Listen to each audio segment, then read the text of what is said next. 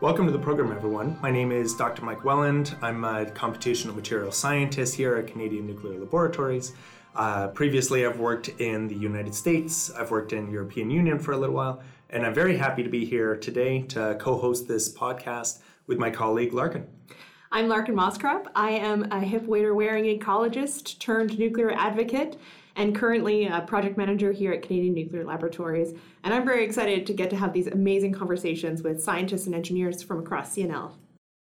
Welcome, everybody. Today we have Bill Ulysny here. He is the head of CNL's Safety and Security Directorate, and he's going to talk to us a little bit about cybersecurity and maybe why that might not be the right term. Bill brings over 20 years of experience in the national security sector, supporting strategy and capability development for the U.S. government agencies. He's held some big roles in cyber intelligence, directorates of the U.S. Department of Energy's Office of Intelligence and Counterintelligence, and the U.S. Department of Homeland Security's Domestic Nuclear Detection Office. And I'm happy to say that he now works here at Canadian Nuclear Laboratories. Welcome, Bill. Thank you. It's a pleasure to be here. I'm happy to discuss some of the great things we're doing here at Canadian Nuclear Laboratories.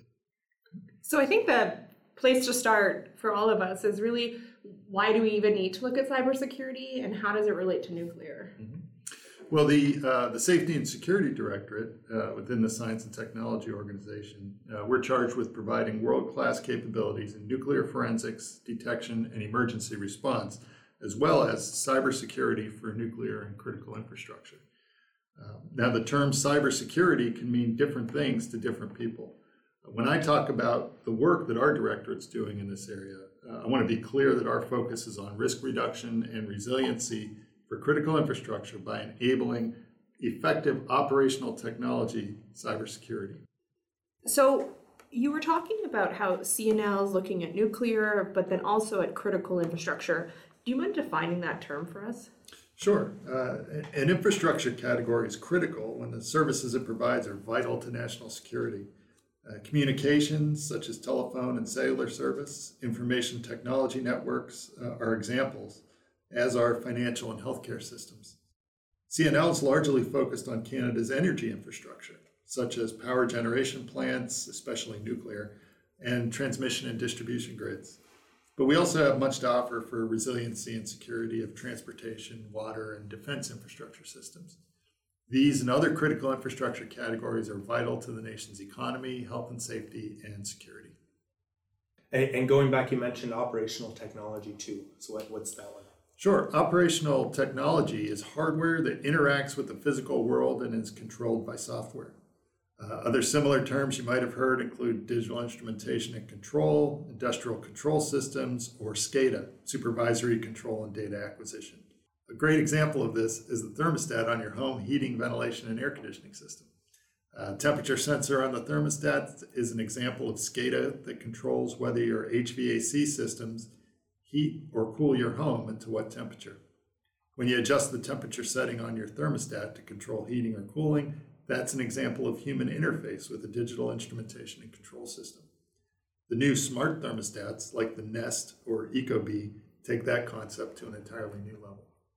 So what could happen if somebody did gain access to these cybersecurity controls? Right. So if a hacker, a cyber criminal, or a nation-state actor were able to access and manipulate control systems, what would happen on the train tracks at a busy rail yard? Could overheat a transformer at an electrical substation to cause a small explosion and bring down a portion of the electrical grid. Or they can manipulate the readouts in an operations center of a nuclear power plant, perhaps causing the operator to adjust the controls and inadvertently trigger an off-normal reactor event, possibly leading to the evacuation of a population in the adjacent area. So CNL's operational technology cybersecurity efforts are building tools and processes that enable critical infrastructure organizations to detect, prevent, and mitigate such intrusions. So as the reactors are kind of aging generally across the world, many of them, and I've spent some time at our reactor here at the National Research Universal, and a lot of those were really analog systems. Mm-hmm. And so you're mentioning all of these operational adjustments that have been changing with digitization, and then how those operators are also going to have to look at equipment differently. how do we plan for that future reactor? And as we upgrade our old reactors to be more digital, is that automatically kind of introducing more opportunities for threat? Well, there are always, if everything stayed the same, the perpetrators of these hackers, they would continue to advance. So if everything stayed the same, it would get worse and worse and worse. But everything is also continuing to advance, and we are moving from analog to digital and interconnected and remote. So yes, the existing reactor fleet is moving from analog control systems to digital control systems, and so there are different challenges there.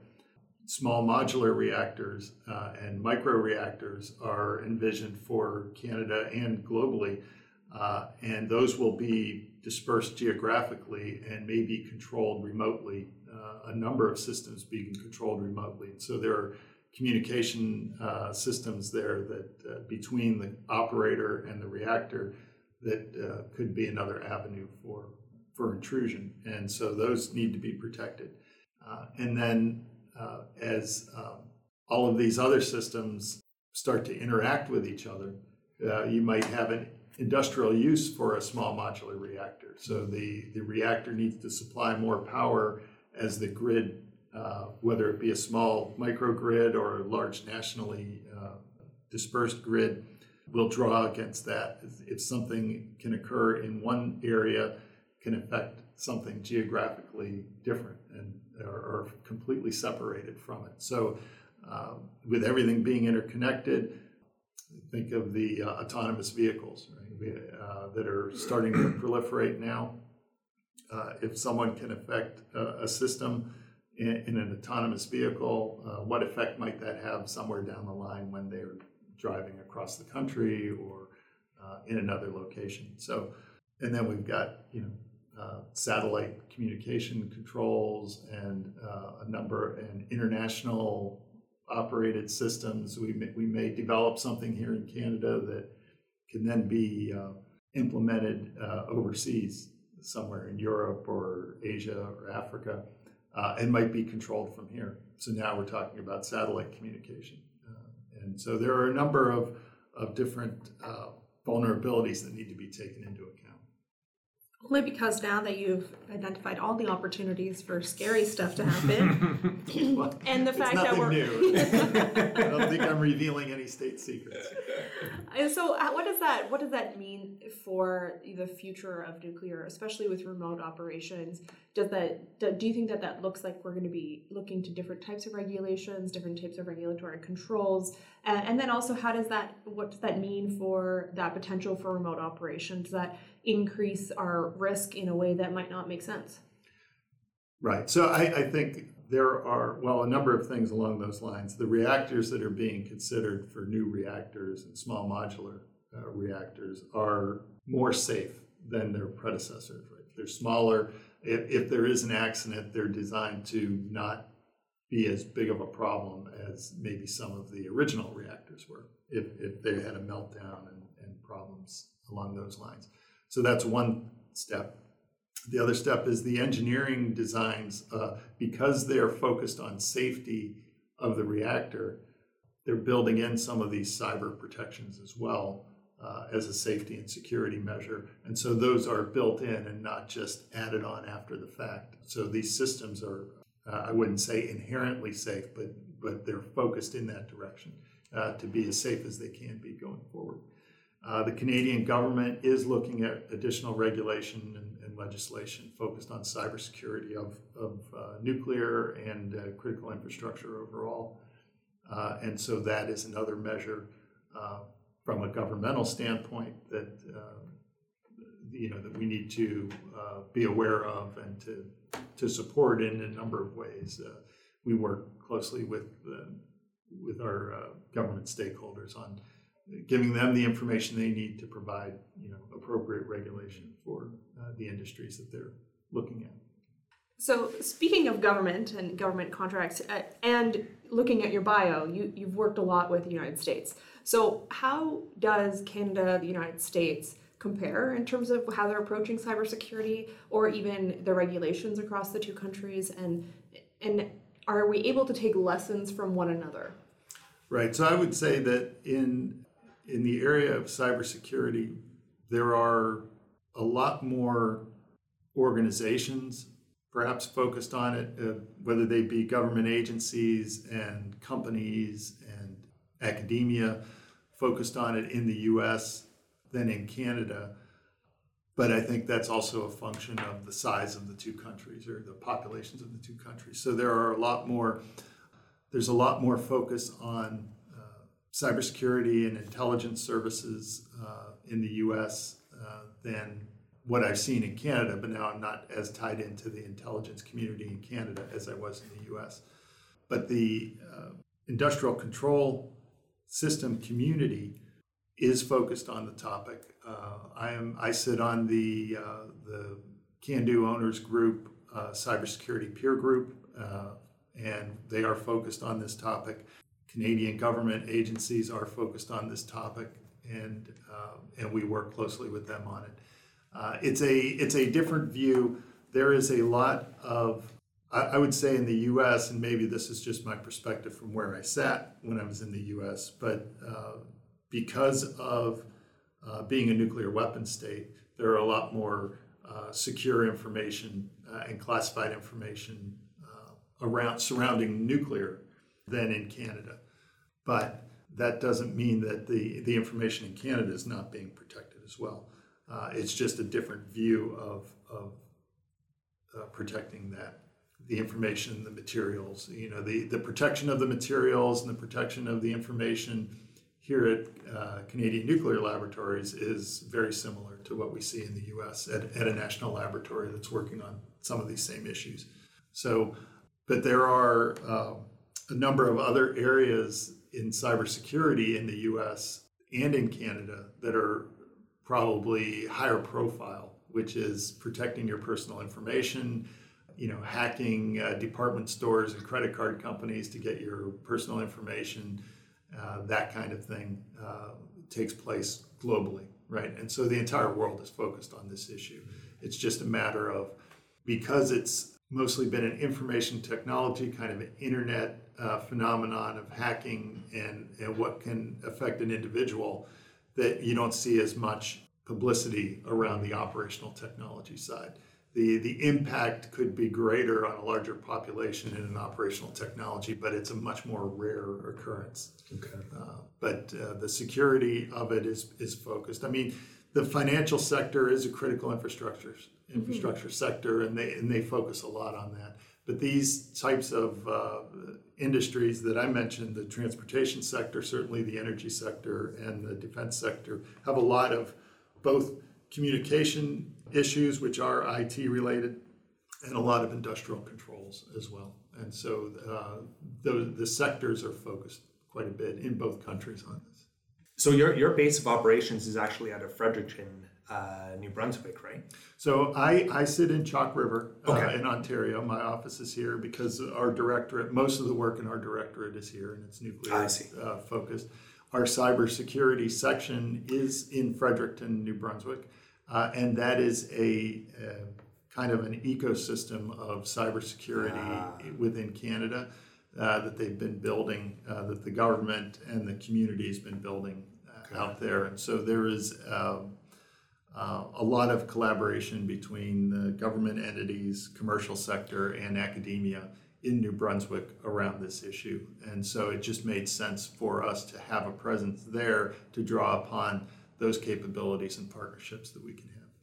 So speaking of partnerships, and in terms of our new workforce, and IT is different than OT, and how those two combine, and kind of the work that we do and what you guys do, actually I don't do any of it, is it related? So how do you get those partnerships? How do you get those students that are engaged in this new type of technology, and maybe not in a field that is that IT security, right? So as you mentioned, IT security around hacking and financials, those kind of things are really big and drag probably a lot of attention and maybe even money to that industry. And this is a little bit different, but could have a huge impact. So what are you doing to pull in that next generation? Right. So we actually have had quite a bit of success with our student internship program. So we've got students participating with our cybersecurity section, primarily from University of New Brunswick, but and in there they have a cybersecurity program, and we pull in from there, and we've had some success. But we've also drawn students in from across the country to work on this topic. We have a lot of things to offer in this area, in that because we're not focused just in one area, we are taking the security of the industrial control systems and digital instrumentation and control that we've developed for the nuclear industry, which is what CNL's expertise is in, and our experts have kind of grown up in that community, but we're taking that gold standard and applying it to these other sectors as well.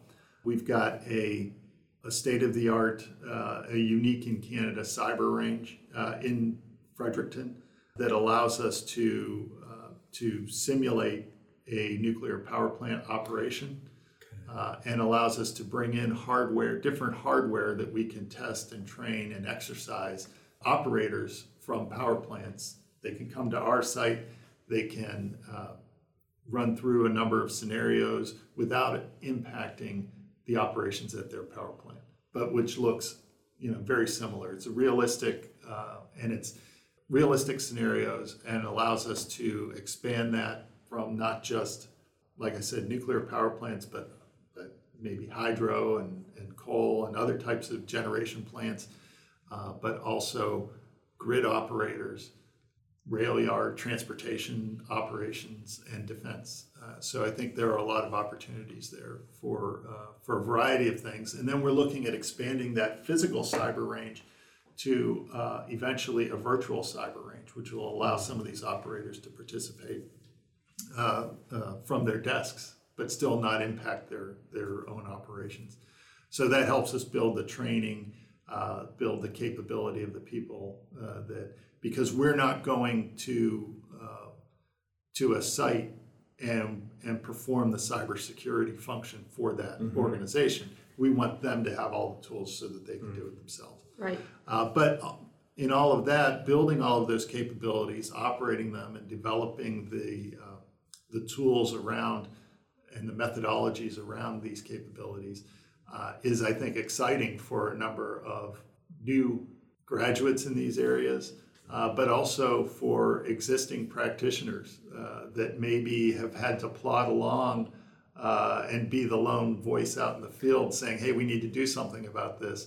They understand that we are looking at this on a broader aspect, and we're looking for collaboration partners for employees, for scientists and engineers who are focused on these types of control systems and cyber protection associated with it. So we are the place to go to for these kinds of things in Canada.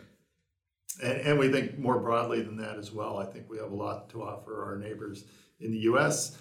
As well as in Europe and Asia and Africa. So South America. My vision for the for this mission space is that we are a global resource, not just a Canadian resource. We are focused on the Canadian industry, and we certainly want to do our best for them. But we have a lot to offer globally as well. So in the last little while, especially in my personal field, computational material science, there have been a lot of big advances with high-performance computing in the last few decades. Machine learning is the latest and quote-unquote greatest. I'm wondering if any of these game changers have had an impact on your field in terms of the types of threats, the types of coordinations and defenses that you're able to mount. Sure, and it falls on both sides of the coin, right? So the bad actors are using all of those capabilities to improve their capabilities. We're using all of the same ones to advance our capabilities to protect and to mitigate. It's kind of chicken and egg situation. So we have artificial intelligence, these computational techniques and methods, they help to advance in a number of areas. Simulation is a good one. Everyone talks about digital twins for technologies, and you know, nobody, or at least that I've seen in some of the areas that we're looking at, have produced a digital twin that is truly a twin. Mm-hmm. It's kind of like a lesser sibling or a younger sibling. Digital twin. Watch yourself, I'm the youngest. But the that capability is advancing, and when we can do that, it's, you know, being able to simulate and do work in an area there is important. The control systems are being modified not only and advanced not only through computational techniques, but also through human factors analysis and you know, how do the humans interact better with the AI and with the control systems, so that they're able to observe in a control room setting, for example, all of these different meters and sensors and everything, and if something's going off in a physical system, like the level of a tank is rising, how does the operator then know whether that is actually rising, or mm-hmm. is that a cyber intrusion causing that sensor to act inappropriately?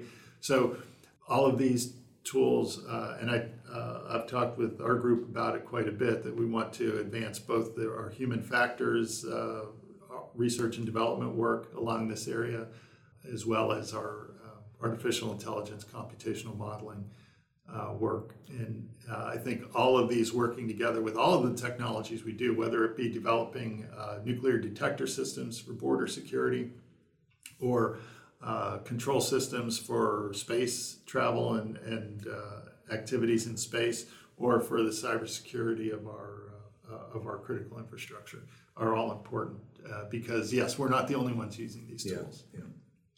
Do you think that the digital twin model could also introduce an opportunity for weakness by having kind of the exact same setup between the two in a digital space and then the actual operational space, or do I just not understand digital twins? Well, it certainly could be a vulnerability. You need to protect that twin in the same way you protect the actual system.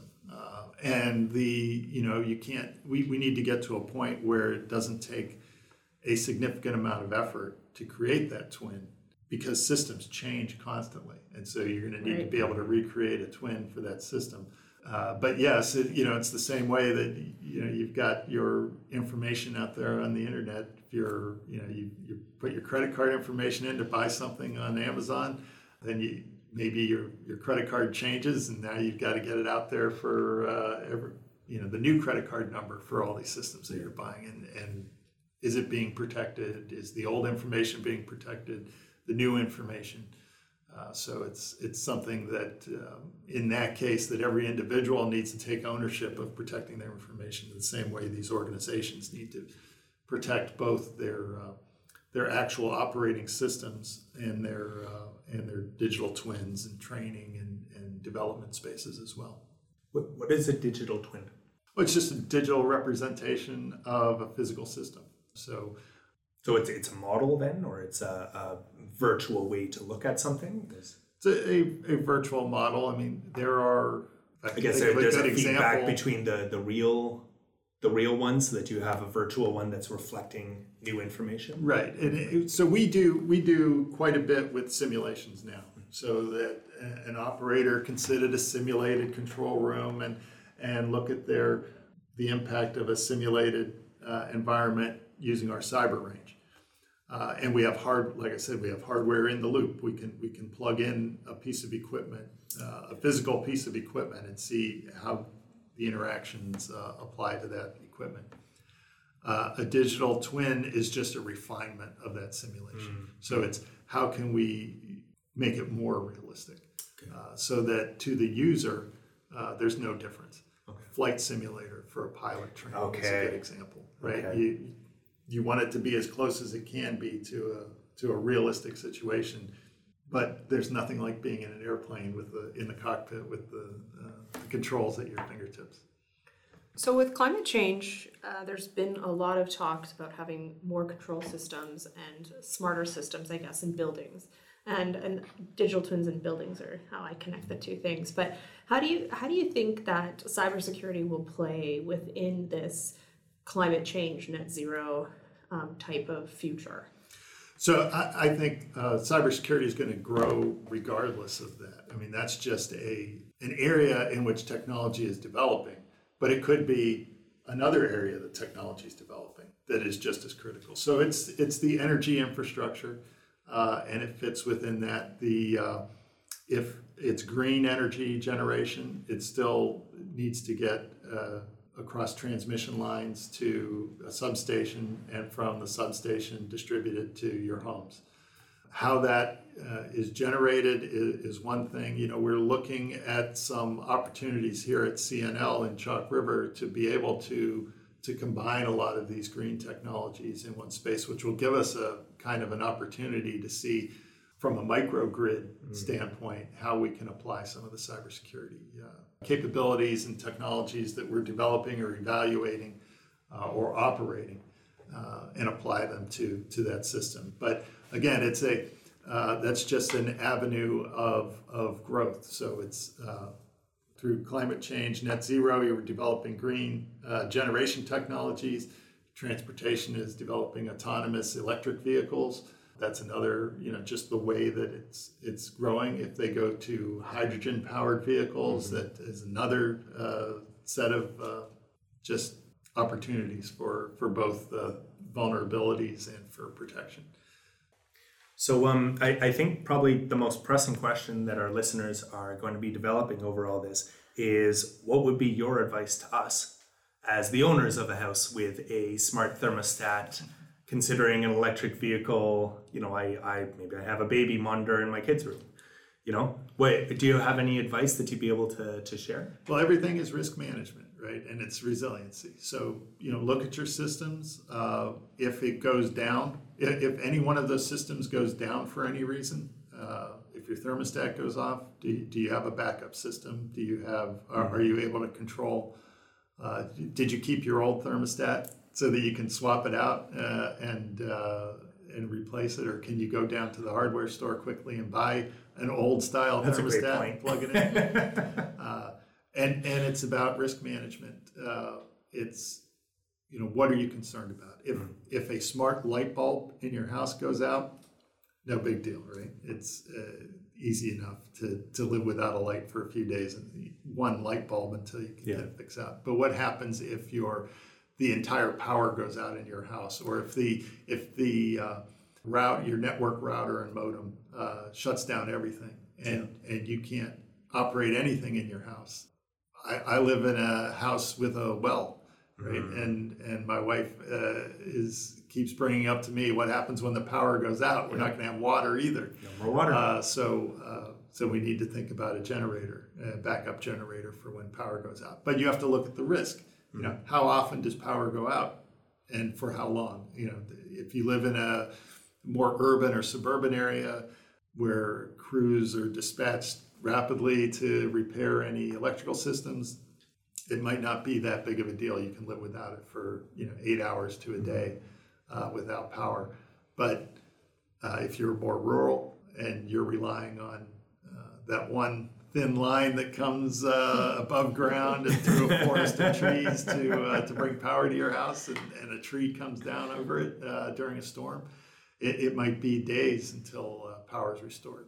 And so it's an individual risk management choice. But in that regard, both in IT, cybersecurity, and any of these control systems in your house, you know, evaluate them routinely. You know, I can't tell you how often that is. Maybe it's annually, maybe it's every few years, but look at those systems and how resilient are they? Are you protecting them? Do you have antivirus software on your systems? Do you have a virtual private network on your home network? People can't drive by and access your Wi-Fi and maybe get into, use good passwords. So all of those things that are cyber hygiene in the information technology space are similar in the operational technology space as well. I like that term, cyber hygiene. So thank you so much, Bill. This has been a really great conversation. I've learned a lot about cybersecurity and operational technologies during this discussion, and I think that there's I think you said it perfectly, is there's the whole world is open up, and the cybersecurity is not just one thing, and it can be applied across a whole bunch of different technologies and industries, and can really help kind of change the world and the way we all interface with it. So I really appreciate you being here today, and I know Mike does too, so thank you very much. All right, it's my pleasure.